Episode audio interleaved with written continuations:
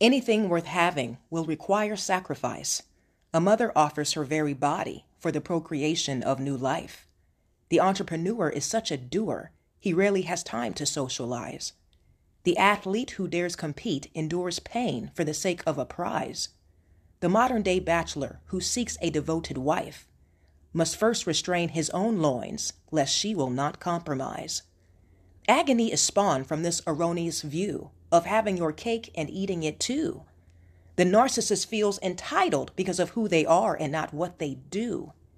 Yet if your oblation is accounted as copper, don't expect gold bars, boo boo. For the measure you give will always be a portion to you. So, with that said, may God bless you always in fitness, health, and in spiritual wealth. I am your girl, Belle Fit.